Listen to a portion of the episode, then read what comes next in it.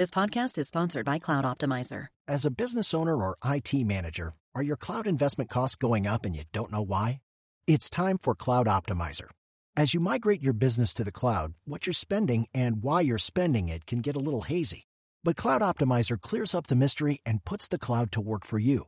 Cloud Optimizer starts by analyzing usage patterns, right-sizing resources, leveraging discounts you may not be aware of, implementing automation, and much more. And by reducing unnecessary expenses and maximizing performance, Cloud Optimizer guarantees you a savings of 5 times what you spend for their service. As you utilize cloud-based services more and more, you don't have to lose sight or control of your spend. You can stay agile, streamline your costs, and optimize your performance, plus save significant money with Cloud Optimizer. Make the cloud work for you with Cloud Optimizer. Get a free assessment and find out how much you can save by going to cloudoptimizer.com. Go to cloudoptimizer.com for your free assessment. That's cloudoptimizer.com. Today is January 10th, and you are listening to Transport Topics. I'm Esmeralda Leon. With so much uncertainty in Congress, what's in store for trucking in 2023? Host Michael Fries turns to TT reporters Eugene Molero and Connor Wolf for the details. Listen in at ttn.ws/roadsigns101. Now let's dive into the day's top stories.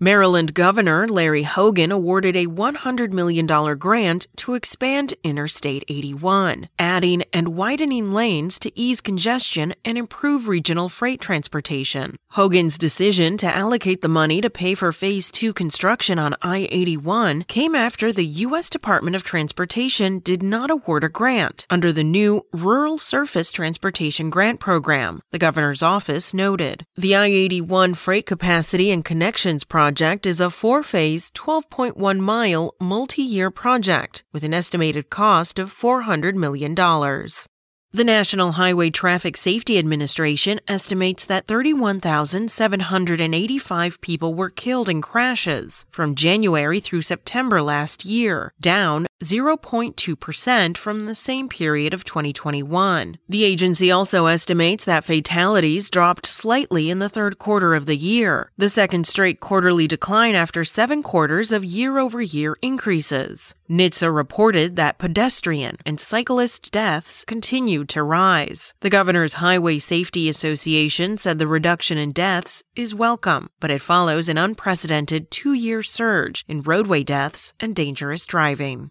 Roadrunner implemented another round of transit time improvements across its network as part of an ongoing multi-year process to improve business operations, the company announced. The move marks the 4th round of transit time improvements over the past 18 months and follows a major restructuring Roadrunner has implemented to refocus its business on core, less-than-truckload competencies. The initiative aims to speed up its network across 130 major lanes. That's it for today. Remember, for all the latest trucking and transportation news, go to the experts at ttnews.com. Spoken Layer. It's lunchtime at Tim Hortons, and we're serving up a special deal just for you. Our new $5.99 lunch deal includes your choice of any lunch sandwich and a side of crunchy kettle chips. Because what's lunch without a little crunch? And the sandwich choice is all yours, like a ham and Swiss, Chipotle chicken wrap, BLT, and more, made to order just the way you like it. Tim Hortons' new lunch deal. Simple, delicious, and just $5.99. Now that's a good deal. Only at your neighborhood Tim's. U.S. only. Price and participation vary. Terms apply.